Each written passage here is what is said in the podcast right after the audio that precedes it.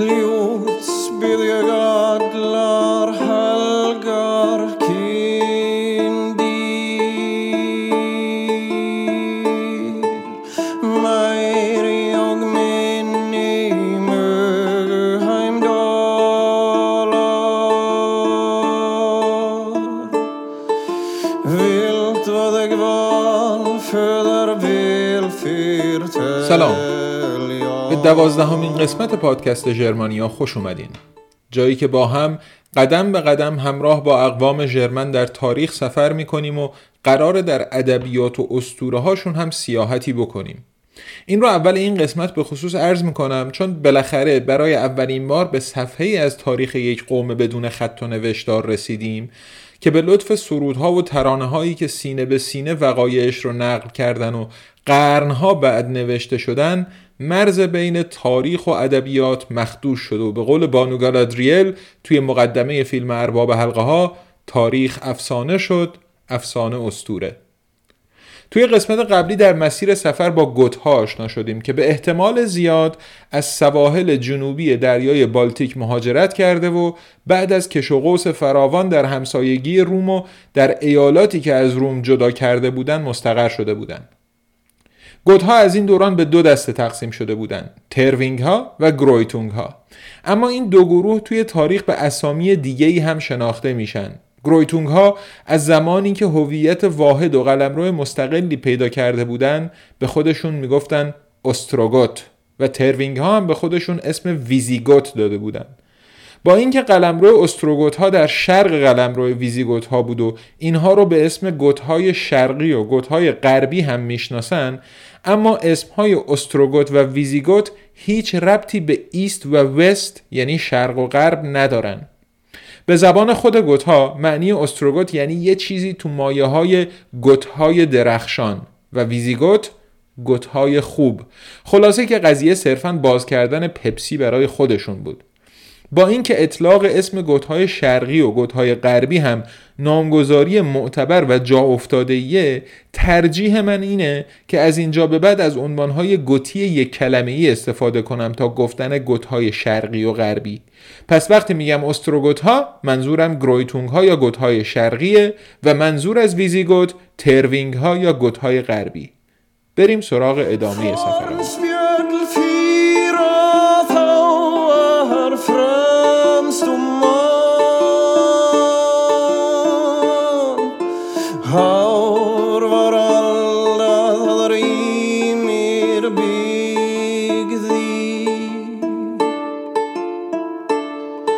Varasan nurnese rene svala haeni. Jörmunrekr ne uppimin. Gott var gnungan gråsvörd.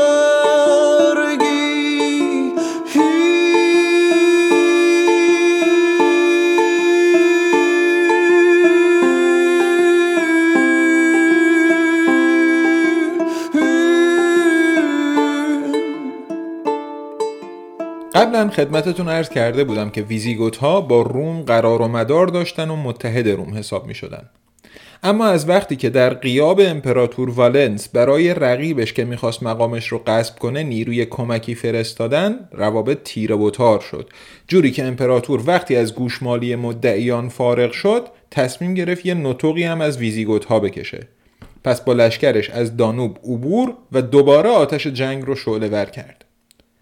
ساختار جامعه گوت‌ها و ژرمن‌ها از جمله ویزیگوت‌ها به این شکل بوده که قبایل و خاندان‌های کوچکتر رهبران خودشونو داشتن و فقط در شرایط اضطرار بود که به عنوان یه هویت واحد از یک شاه یا رهبر پیروی می‌کردن. و چه شرایطی از این اضطراری تر که امپراتور روم شخصاً لشکر کشیده به قلمرو ویزیگوت‌ها. این شد که بزرگان قوم یه نفر از خاندان بالت ها رو انتخاب کردند تا رهبری جنگ با روم رو بسپرن دستش. این فرمانروای ویزیگوت ها که اسمش اتاناریک بود طبق قانون اجازه نداشت پا از قلمرو خودش بیرون بذاره و مجبور بود سوگند بخوره که هیچ وقت پا بر خاک روم نذاره. این شد که وقتی بعد از چند تا نبرد قرار بر صلح شد، امپراتور برای امضای معاهده مجبور شد آتاناریک رو روی یک کشتی وسط رود دانوب یعنی مرز گوتیا و روم ملاقات کنه و قرارداد دوستی ویزیگوت ها و روم رو تجدید کنه. اوستروگوت ها از طرف دیگه برای خودشون قلمرو نسبتاً وسیعی دست و پا کرده بودن که گفتیم حد و مرزش خیلی دقیق مشخص نیست و احتمالاً از ساحل جنوبی بالتیک تا ساحل شمالی دریای سیاه و جنوب غرب روسیه امروزی رو شامل می شده. منطقه‌ای که سکونتگاه اقوام مختلف بیابانگرد مثل سکاها و سرمتها بود. در منتهای علیه شرق قلمرو اوستروگوت ها تقریباً منطقه قفقاز قوم بیابانگردی به اسم آلانها زندگی می‌کردند. آلانها قوم جنگجویی بودند که به چشم مردمان متمدن روم وحشی حساب می‌شدند. مثلا شما در نظر بگیرین که یه تاریخ نگار رومی به اسم آمیانوس مارسلینوس این توصیف رو درباره آلانها توی کتابش درباره تاریخ روم نوشته. چنان که آسایش مردمان نرمخو را خوش می آید، خطر و جنگ مایه شادی آلان هاست و در میان ایشان مردی را سعادتمند می نامند که در نبرد از پای در آمده باشد. حالان که اگر کسی از کهنسالی یا بیماری ناگهان از جهان رخت بربندد، به تلخی و چنان بزدلان از او یاد می کنند. نیز اینان فخری بزرگتر از آن نمیشناسند که کسی را بکشند و پرشکوه ترین غنیمت نبرد سر وی دانند که از تن جدا کرده، پوست از آن برگرفته و به سان زیور بر اسبان جنگی خیش می آویزند. خلاصه خیلی قوم بی‌اعصابی بودن این آلانها و وقتی به ملت از همه جا بیخبر حمله می کردن، قبل از شروع جنگ اسم و آوازشون ترس به دلها مینداخت. یه گریزی به پاپ کالچر امروزی بزنم تا اتفاقی که بعداً افتاد رو بهتر درک کنین. توی فیلم شوالیه تاریکی برمیخیزد، سومین فیلم بتمن کریستوفر نولان، آلفرد به بروس وین میگه که رأس الغول بین رو از ارتش سایه ها اخراج کرده و با مردی که برای رأس الغول زیادی تند رو بوده نمیشه شوخی کرد. توصیفاتی که از آلانها کردم رو در نظر داشته باشید. حالا تصور بفرمایید که آلانها از مقابل یه دشمنی پا به فرار بذارن. اون جماعتی که آلانها از جلوشون فرار کنن حکم همون کسی رو داره که یکی مثل رأس الغول بگه زیادی تندروه. اروپا داشت با سطح جدیدی از خشونت و وحشت آشنا میشد. خشونت و وحشتی که از استپ‌های ناشناخته شمال آسیا به شکل قومی سوارکار مثل بلای آسمانی بر سرشون آوار شد. اروپا قرار بود زیر سم اسب‌های هونها به لرزه در بیاد.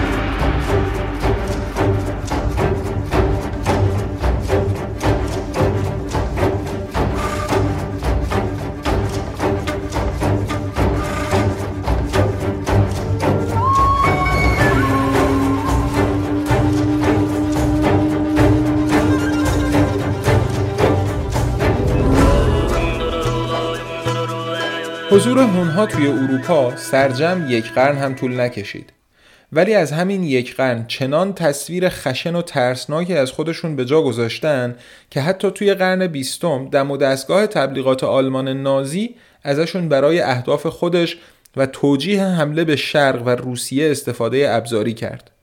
ما یه چند قسمتی با هونها سر و کار خواهیم داشت، اما توی این قسمت میخوایم روی اولین قربانی‌های هجومشون توی اروپا یعنی اوستروگوت‌ها تمرکز کنیم. عرض کردم که آلان‌ها در برابر هون‌هایی که انگار یک دفعه و از ناکجا روی سرشون هوار شده بودن، فرار رو برقرار ترجیح دادن. در نتیجه هون‌ها به مسیرشون ادامه دادن و به اولین مانع چشمگیر جلوی راهشون یعنی پادشاهی اوستروگوت‌ها رسیدن. حتی گوتهای جنگ آزموده‌ای که خودشون برای اهالی روم حکم لولو خورخوره پیدا کرده بودن در برابر هونها کاری از پیش نبردن و پادشاهیشون بعد از حدود یک قرن زیر موج حملات در هم شکست و دفن شد. آخرین شاه این قلمرو استروگوت‌ها که از قضا اولین شخصیت تاریخیشون هم حساب میشه یه بابایی بود به اسم هرماناریک. درباره سرنوشت هرماناریک دو گزارش تاریخی وجود داره. جناب آمیانوس مارسلینوس که ذکر خیرش بود اینطور نوشته که هرماناریک خیلی فرمانروای مقتدر و خفنی بود و خیلی تلاش کرد جلوی هونها مقاومت کنه، ولی از قضا همون وحشتی که عرض کردم جلوتر از ارتش هونها در حرکت بود در نهایت باعث شکست استروگوت‌ها شد و هرماناریک هم که همه چیز رو برباد رفته دید دلش این همه غم و غصه رو تاب نیاورد و ناچار خودکشی کرد. اما نویسنده کتاب گتیکا جناب ژوردانس داستان دیگه ای روایت میکنه. شاه گوتها هرماناریک با غلبه بر اقوام پرشمار به سروری رسیده بود، لیک آنگاه که در تدارک تدبیری برای مقابله با هجوم هونها بود، قوم رسومنها را که مقهور و فرمانبردار وی گشته بودند فرصتی برای خیانت دست داد. پس از آنکه شاه در هنگام غضب فرمان داد تا زنی نژاده به نام سونیلدا را به کیفر خیانت شویش به اسبان وحشی بسته و با تازاندنشان به جوانب متفاوت قطع قطع کنند، برادران زن کشته گشته به خاری ساروس و آمیوس تیغهای خیش در پیکر هرماناریک نشانده و کین خواهر خیش ستاندند. در اثر این زخمها جان شاه ضعیف و زندگی غمالودش کوتاه گشت. خود گوتها که خط و نوشتاری نداشتند مثل باقی ژرمن‌ها.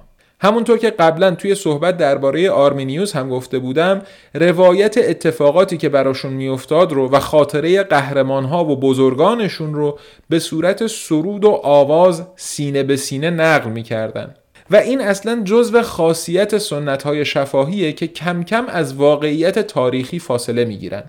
هر قدرم که زمان بگذره این فاصله بیشتر و بیشتر میشه. هر نقال و آوازخون دورگردی توی هر باری که داستانی رو از حافظش روایت میکنه یه جاهایی ممکنه اشتباه کنه یا چیزی رو جا بندازه. اینایی که گفتم تازه اشتباه بودن و سهوی، اما همیشه قضیه اینقدر معصومانه هم نیست. خیلی وقتا هم پیش میومد که به قول معروف مستمع صاحب سخن را بر سر ذوق آورد و قصه گوی مورد نظر برای بازارگرمی توی داستان دست ببره، یه جایشو کوتاه کنه و جای دیگه پیازداغشو زیاد، یا داستانهای دیگر رو که شاید برای شنوندش آشناتر باشن به داستانش ربط بده و با هم مخلوطشون کنه. حالا اگر چند قرن این سنت شفاهی ادامه پیدا کنه و بعد از صدها سال بالاخره یه جایی یه نفر این داستان رو مکتوب کنه، ممکنه داستان مکتوب شده به حدی از ریشش فاصله گرفته باشه که شناسایی خط و ربطش خیلی ساده نباشه. اگر چند نفر تو جاهای مختلف داستان رو مکتوب کنن، حتی ممکنه روایت ها و به اصطلاح نسخه های مختلفی از داستان رو ضبط کنن. این دقیقاً اتفاقیه که برای داستان سقوط پادشاهی استروگوت ها و هرماناریک در برابر هجوم هونها در سال سیصد و هفتاد و پنج میلادی افتاد، وقتی که توی قرنهای دوازده و سیزده یعنی هشتصد نهصد سال بعد از اصل ماجرا افرادی که در اکثر موارد حتی اسمشون رو نمیدونیم یه سری افسانه ها و اسطوره ها و حماسه های اقوام ژرمن رو توی یه سری دست نوشته برای ما به یادگار گذاشتن.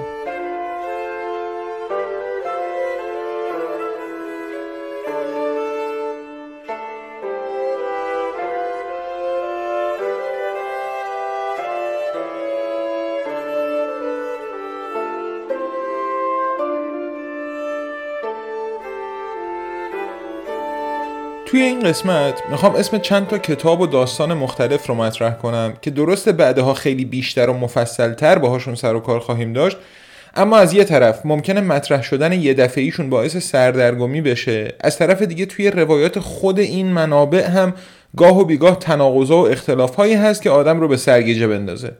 من همه ی تلاشم رو میکنم که این اتفاقا برای شما نیفته. واسه همین اول یکی از این روایات رو به عنوان روایت مبنا براتون تعریف میکنم، بعد به روایات دیگه و اختلافاتشون با این روایت میپردازیم. راستش انتخاب یه روایت به عنوان روایت مبنا چندان کار سختی نیست وقتی که به متنی از قرن سیزده دسترسی داریم که ظاهراً اصلاً نوشته شده برای اینکه یه روایت یک دست از داستان‌های ارائه بده که توی منابع مختلف به شکل‌های مختلف ضبط شدن. وولسونگا ساگا، ساگای وولسونگ ها به زبان ایسلندی قدیم یا همون نورس قدیم احتمالاً توی ایسلند یا نروژ به نثر نوشته شده. محتوای وولسونگا ساگا داستان خاندان وولسونگ هاست و داستان زیگورد بلای جان فافنیر، قهرمان اژدهاکش روئینتن، و داستان برونهیلد، دوشیزه‌ای که سوگند خورده بود فقط با مردی ازدواج کنه که جرأت کنه از حصار آتشی که دور قصرش بود عبور کنه، و داستان گودرون همسر زیگورد. با همه این داستان‌ها بعداً به وقتش سر و کار خواهیم داشت، اما الان و در این قسمت قرار دقیقاً قسمت انتهایی وولسونگا ساگا رو که براتون ترجمه کردم بخونم. آخرین چیزی که لازم قبل از خوندن داستان ازتون بخوام اینه که این اسامی رو یه گوشه روی کاغذ یادداشت بفرمایید یا به ذهنتون بسپارید چون باهاشون کار خواهیم داشت. ارماناریک، سونیلدا، زنی که طبق گزارش ژوردانس به دستور ارماناریک به اون شکل فجیع کشته شد، ساروس و آمیوس برادرهای سونیلدا. بریم سراغ فرجام داستان وولسونگ ها.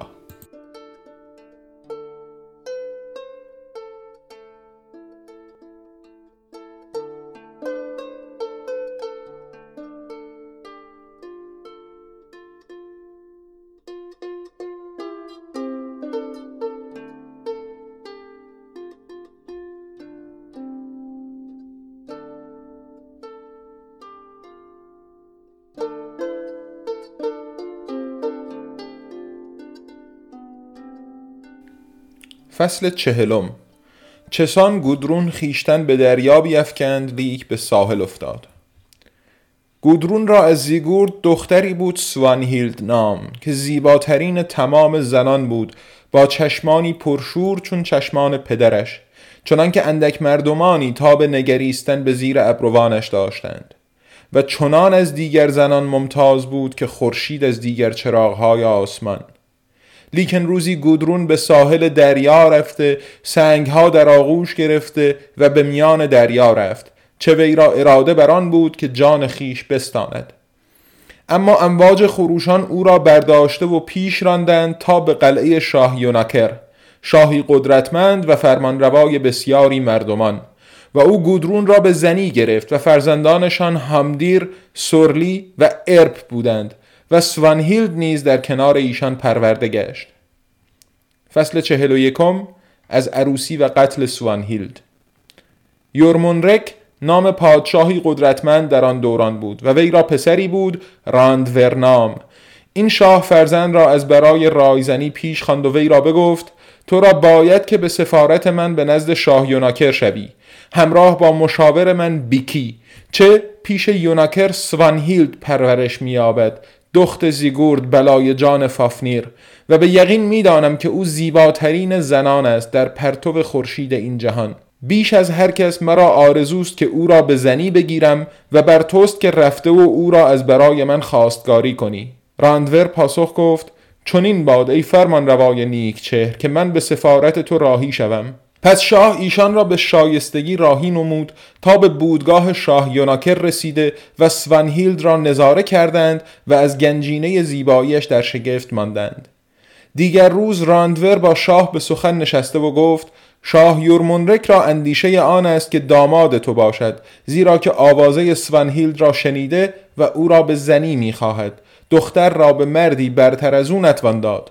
شاه پاسخ گفت این اتحادی بسیار پسندیده است، چه یورمونرک پرآواز مردی است. گودرون گفت چه سست امیدی است امید به بخت که آن را دگرگونی نیست.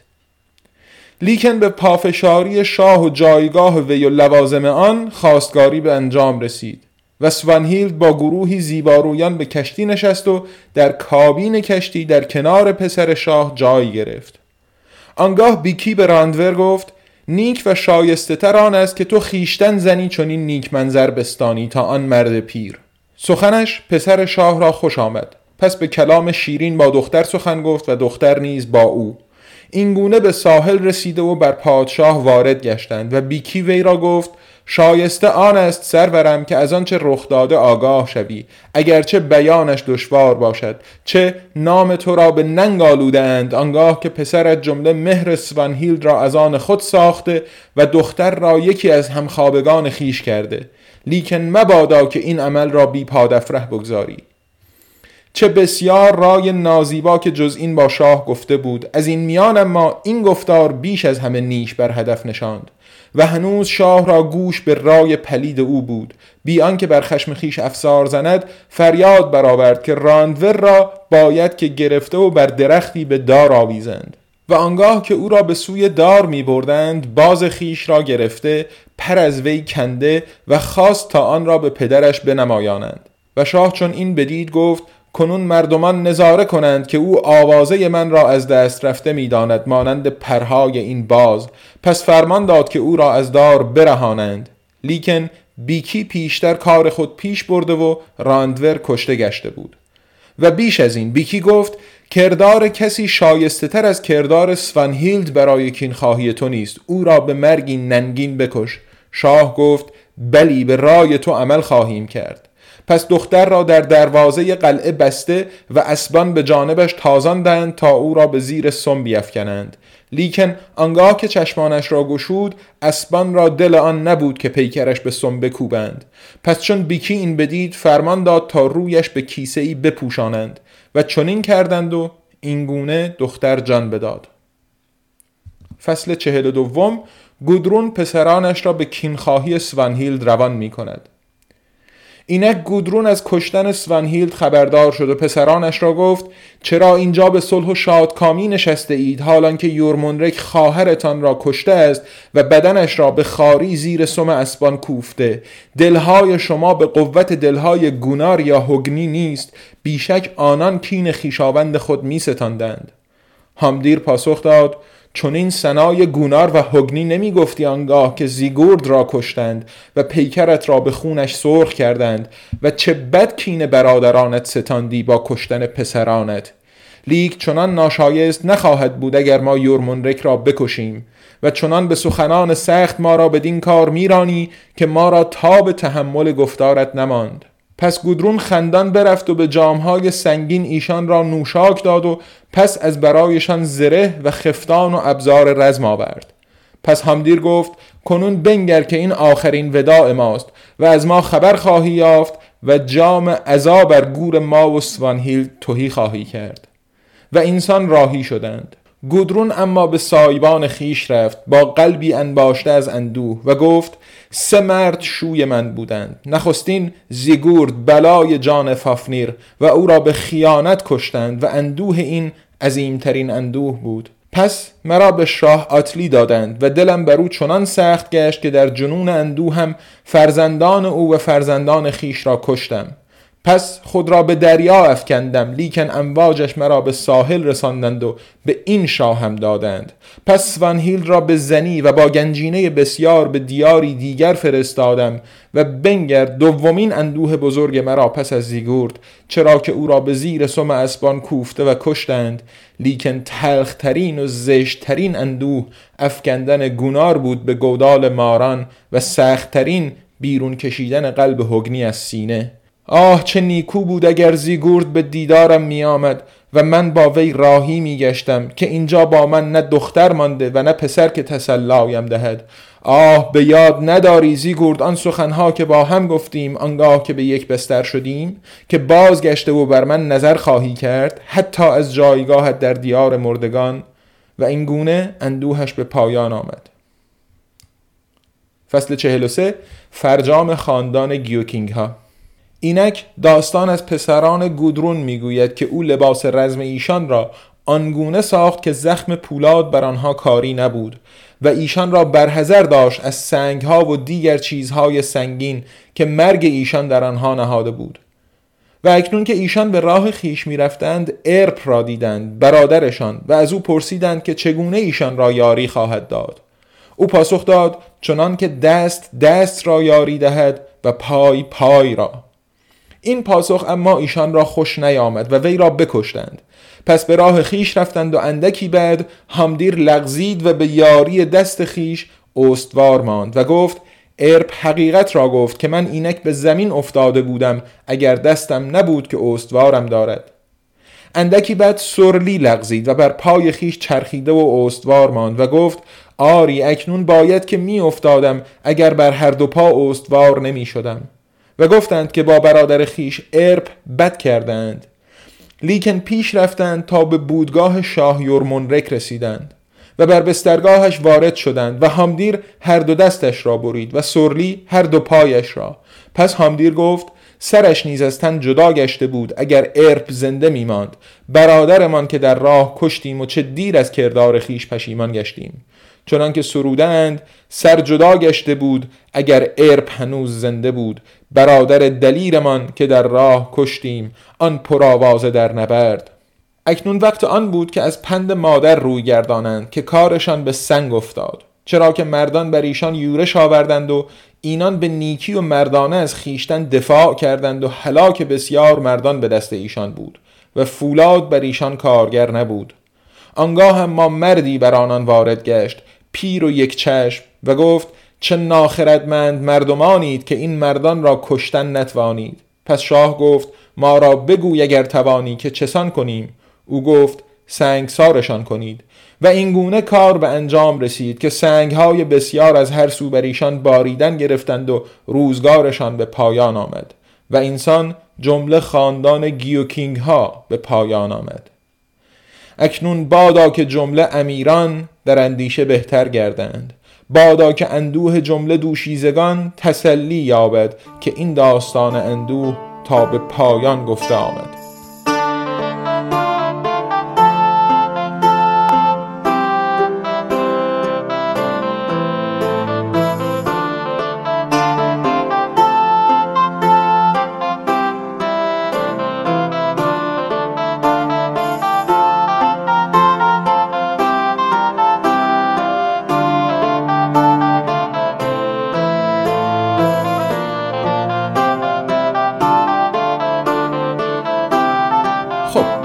حالا که داستان گودرون، یورمونرکر، سوانهیلد، هامدیر و سورلی رو شنیدین، با به یاد داشتن اسامی ارماناریک، سونیلدا، ساروس و آمیوس حتما متوجه منظورم از تغییراتی که عرض کردم به خاطر روایت شفاهی در گذر زمان توی داستان به وجود میان شدین. از یک طرف دگرگونی‌های زبانی و آوایی باعث شدن تا اسامی شخصیت‌هایی که ریشه تاریخیشون به قرن چهارم و قلمرو استروگوت‌ها در شرق اروپا برمیگرده در ایسلند قرن سیزده به شکل دیگه‌ای ثبت و ضبط بشه. از طرف دیگه داستاناشون با داستان‌های دیگه‌ای که اونها هم بعضاً ریشه‌های تاریخی از دوران‌های دیگه دارن، در این مورد داستان گیوکینگ‌ها، در ارتباط قرار بگیره و به مرور ترکیب بشن و روایت طولانی تری بسازن. نویسنده ولسونگا ساگا هر کس که بوده مطمئناً با روایات دیگه داستان که در منابع دیگه ثبت و ضبط شدن آشنا بوده و به عنوان مثال آخرین قسمتی که براتون خوندم، اکنون بادا که جمله امیران الی آخر، بند آخر شعریه به اسم گودرونارهوت که معنیش میشه برانگیختن گودرون و به اسم سرود مرگ گودرون هم معروفه. این شعر توی مجموعه دیگه‌ای از قرن سیزده به ما رسیده که به اسم ادای منظوم معروفه. ادای منظوم که به وقتش خیلی مفصلتر راجع بهش صحبت خواهیم کرد، مجموعه از شعرهای مستقله که به قضاوت اهل فن بین قرنهای نه تا سیزده سروده شدن و محتواشون نه تنها اغلب با هم همپوشانی دارن، بلکه تناقض بین روایات دو تا سرود هم بینشون کم نیست. به عنوان مثال داستانی که خوندیم از خودکشی ناموفق گودرون تا مرگ گودرون و پسراش توی دو تا از شعرهای ادا روایت شده، یکی گودرونارهوت که عرض کردم و اون یکی هم همدیسمول، سرود کهن همدیر. قسمت هایی که توشون گودرون داره پسرانش همدیر و سورلی رو برای انتقامجویی تحریک میکنه توی هر دوی این سرودها هستن و بعضا حتی عیناً تکرار شدن. اما در حالی که توی سرود مرگ گودرون بعد از راهی شدن پسرها مویه های گودرون روایت میشن، سرود همدیر سفر و فرجام کار برادرها رو روایت میکنه. ولی وقتی روایت این دوتا شعر رو با روایت وولسونگا ساگا مقایسه کنیم به وضوح میبینیم که حالا درست نویسنده وولسونگا ساگا به شهادت اون بند نقل شده از سرود مرگ گودرون این شعر رو میشناخته، ولی این شعر نمیتونه تنها منبعش بوده باشه، چون داستان خواستگاری و ازدواج و قتل سوانهیلد، مشدونی بیکی و کشته شدن راندور پسر یورمونرک خیلی خلاصه توی مقدمه‌ای که به نثر ابتدای شعر آورده شده سر و تهش هم میاد. یه مثال دیگه بزنم که قضیه رو یکم بغرنج‌تر هم میکنه، چون در این مورد یک شعر داخل خودش یه تناقض داره. قسمتی از داستان که توش همدیر و سورلی سر راه رفتن به قلمرو یورمونرک برادرشون ارپ رو میکشن احتمالاً برای شما هم گیج کننده بود. سوال همدیر و سورلی جواب ارپ و تبعاتش احتمالاً شما رو هم قانع نکرده. راستش رو بخواین خودم هم موقع ترجمه کردنش به شک افتادم که نکنه توی ترجمه انگلیسی قرن نوزدهمی که داشتم از روش داستان رو به فارسی برمیگردوندم اشتباهی بوده یا من دارم چیزی رو اشتباه متوجه میشم. ولی مقایسه با یه ترجمه آلمانی از ابتدای قرن بیستم نشون داد که متن همونیه که ترجمه شده. مقایسه با روایت ادای منظوم، دقیق تر بگم شعر همدیسمول هم وضعیت رو بهتر نمی کنه که بدتر می کنه، چون توی وولسونگا ساگا اقلن از ابتدا اشاره شده به اینکه گودرون از شاه یوناکر سه تا پسر داره که یکیشون اسمش ارپ بوده، هرچند که توی گفتگوی گودرون با پسرهاش و راهی کردنشون به سفر انتقام هیچ خبری ازش نیست و بعد یه دفعه وارد داستان میشه و تو دعوایی که خیلی واضح نیست سر چی در میگیره کشته میشه. اما توی سرود کهن همدیر یک جا اسم ارپ به عنوان یکی از پسران گودرون از اتلی مطرح میشه که گودرون برای انتقام از پدرش اون رو کشته، اما در مسیر دو برادر یه دفعه سر و کله ارپ پیدا میشه به عنوان برادر ناتنی همدیر و سورلی که به کیفیت مشابهی به دستشون کشته میشه. ولی توی این روایت از اون قضیه زمین خوردن و حفظ تعادل و پشیمون شدن برادرها از کشتن ارپ خبری نمیشه تا وقتی که یورمونرک زخمی از مردانش کمک میخواد و بهشون میگه که برادرها رو سنگبارون کنن و این قسمت با روایت وولسونگا ساگا مشترکه. برادرها میگن که اگه ارپ رو نکشته بودیم سر هم جدا شده بود. اینجاست که باز یه روایت دیگه به کمکمون میاد تا اقلن منطق داستان رو برامون یکم قابل قبول تر کنه. منبعی که این روایت رو میخوام ازش نقل کنم هم یکی از منابع اصلی اساطیر اسکاندیناوی حساب میشه و اون هم در نیمه اول قرن سیزدهم نوشته شده، با این تفاوت که نویسنده این یکی معلومه. ادای منصور، ادای جدید یا ادای اسنوری رو یه ادیب و سیاستمدار ایسلندی به اسم اسنوری استورلوسون نوشته.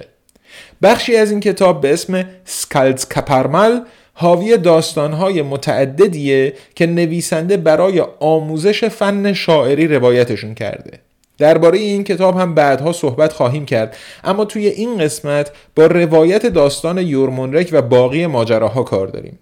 روایت اسنوری داستان معقولتری برای کشته شدن ارپ ارائه میده. اینجا هم برادرها همون سوال رو از ارپ میپرسن که چطوری به همون کمک میکنی و ارپ جواب میده همونطور که دست به پا کمک میکنه. برادرها عصبانی میشن و میگن دست به پا کمک کنه، این چه کمکیه؟ بعد عنوان میشه که برادرها چون اصلاً با این قضیه حال نکرده بودن که مادرشون لیچار بارشون کرده و اینطوری راهی سفری کرده که میدونن ازش زنده بر نمیگردن و از طرفی چون ارپ پسر محبوب مادرشونه تا حدودی هم به خاطر انتقام گرفتن از مادرشون ارپ رو میکشن. جلوتر هم سورلی نزدیکه که از روی اسب بیفته، با کمک دست تعادلش رو حفظ میکنه و در نتیجه به پشت دستش میکوبه و میگه ای ای ای ای ای دیدی چی شد؟ دستم به پام کمک کرد، عجب اشتباهی کردیم زدیم ارپ بدبخت و کشتیم. از طرف دیگه گودرون موقع راهی کردن سه برادر به هر کدوم شرح وظایف میده و میگه شب بیرین توی خوابگاه یورمونرک، همدیر و سورلی دو دست و دو پاشو قطع میکنن، ارپ هم سرشو قطع میکنه. ایده رو دارین دیگه، قضیه اینه که میخواد یورمونرک قبل از مرگ حسابی درد بکشه و بدونه که آدم دختر مردم رو زیر سم اسب نمیکشه، خصوصا که فامیل دختره همچین آدمای دمکلفت و بی‌عصابی باشن. خودمونیم سراینده این داستان اگر امروز بود در بهترین حالت توی تولید فیلم‌های اسلشر و در بدترین حالت توی کار شکنجه میتونست پیشرفت کنه. اما برادرها قبل از رسیدن به یورمونرک ارپ رو کشتن و ظاهراً علیرغم نفرتشون از گودرون کاملاً به اجرای فرامینش پایبند موندن. هیچ کدوم هم به فکرشون نرسید که حالا دست و پای طرف رو قطع کردیم، سرش رو هم سریع ببریم که نتونه کمک بخواد. در نتیجه داستان به همون پایانی میرسه که روایت‌های دیگه. ظهور اون پیرمرد یک چشم که با توجه به شناختمون از اساطیر اسکاندیناوی فقط و فقط میتونه شخص شخیص اودین باشه، تنها توی روایت ولسونگا ساگا ذکر میشه و اشاره مستقیم به گوتها که یورمونرک شاهشون باشه فقط در سرود کهن همدیر. حالا به نظرتون توی این وضعیت میشه هیچ کدوم از این روایت ها رو به عنوان روایت اصلی، روایت کامل یا روایت درست در نظر گرفت؟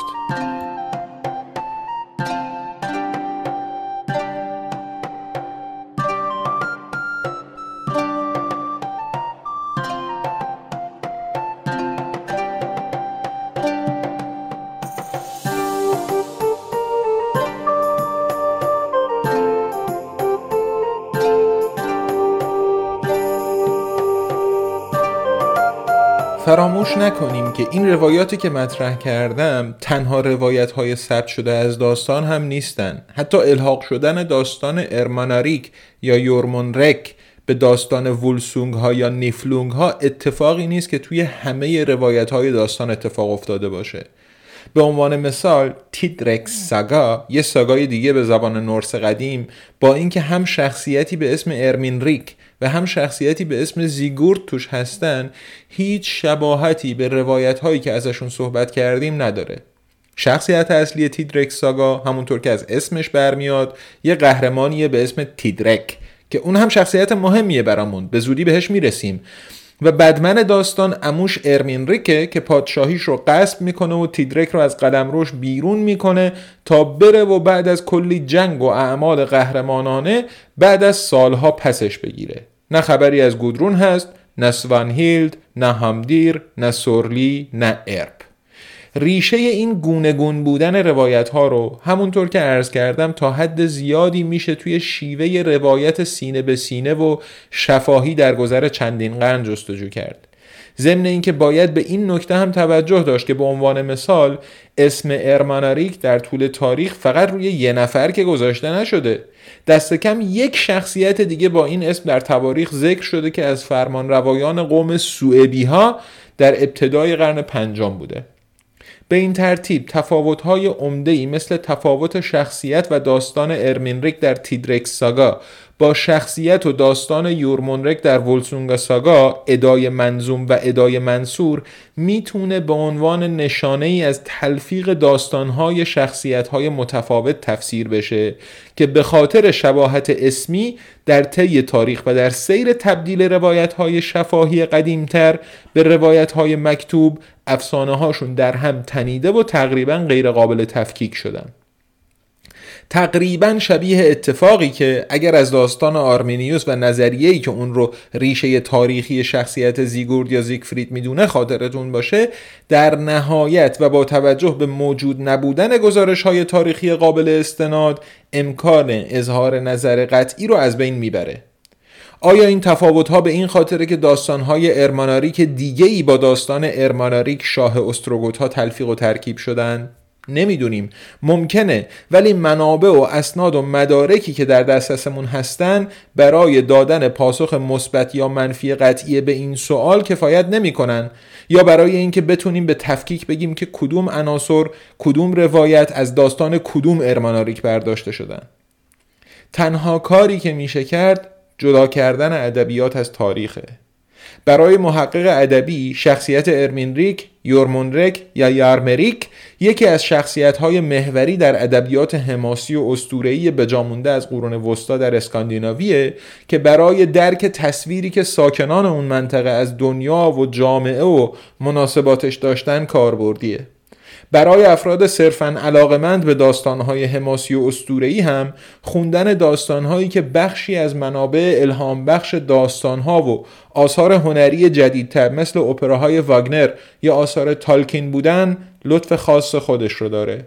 برای تاریخ اما ارماناریک یا هرمانریکوس، همونطور که پلاک یادبودش توی بنای یادمان والهالا نزدیک شهر رگنزبورگ بایرن آلمان عنوان میکنه، شاه گوتهای شرقی بود، کشته شده به سال سیصد و هفتاد و پنج.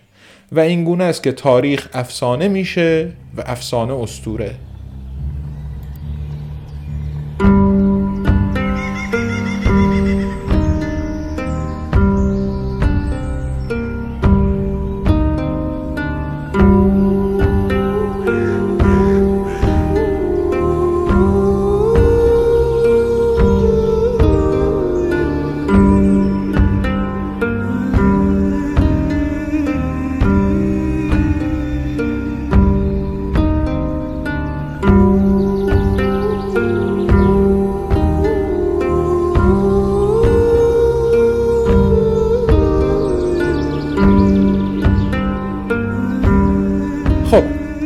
امیدوارم از این قسمت ژرمانیا هم لذت برده باشین و نه حوصلتون سر رفته باشه، نه توی هزار توی روایات تاریخی و ادبی سردرگم شده باشین. متن ترجمه شده یه قسمتی از وولسونگا ساگا که توی این قسمت براتون خوندم رو توی کانال تلگرام ژرمانیا ات ژرمانیا پادکست قرار میدم، با ذکر این نکته که من هنوز نتونستم زبان نورس قدیم یاد بگیرم و در نتیجه ترجمه از برگردانهای انگلیسی و آلمانی انجام شده و با ایدئال خودم از ترجمه متنهای اینچنینی که لازمش تحقیقات زبانشناسانه و تاریخی و فرهنگی مفصله خیلی فاصله داره. به این ترجمه ها به عنوان لنگ کفش کهنه‌ای در بیابان نگاه کنید، به عنوان کاچی بهزه هیچی، یا اگر میخواید خیلی نظر لطف به من داشته باشین به عنوان برگ سبزی تحفه درویش. امیدوار باشیم که یه روز و روزگاری عمر و قسمتی دست بده تا کل این آثار رو که متاسفانه ترجمه فارسی ازشون موجود نیست اونطور که باید و شاید در اختیارتون قرار بدم. اما فعلا امیدوارم با ژرمانیا همراه بمونین، به دوستان و آشنایانتون هم معرفی و توصیهش بکنین.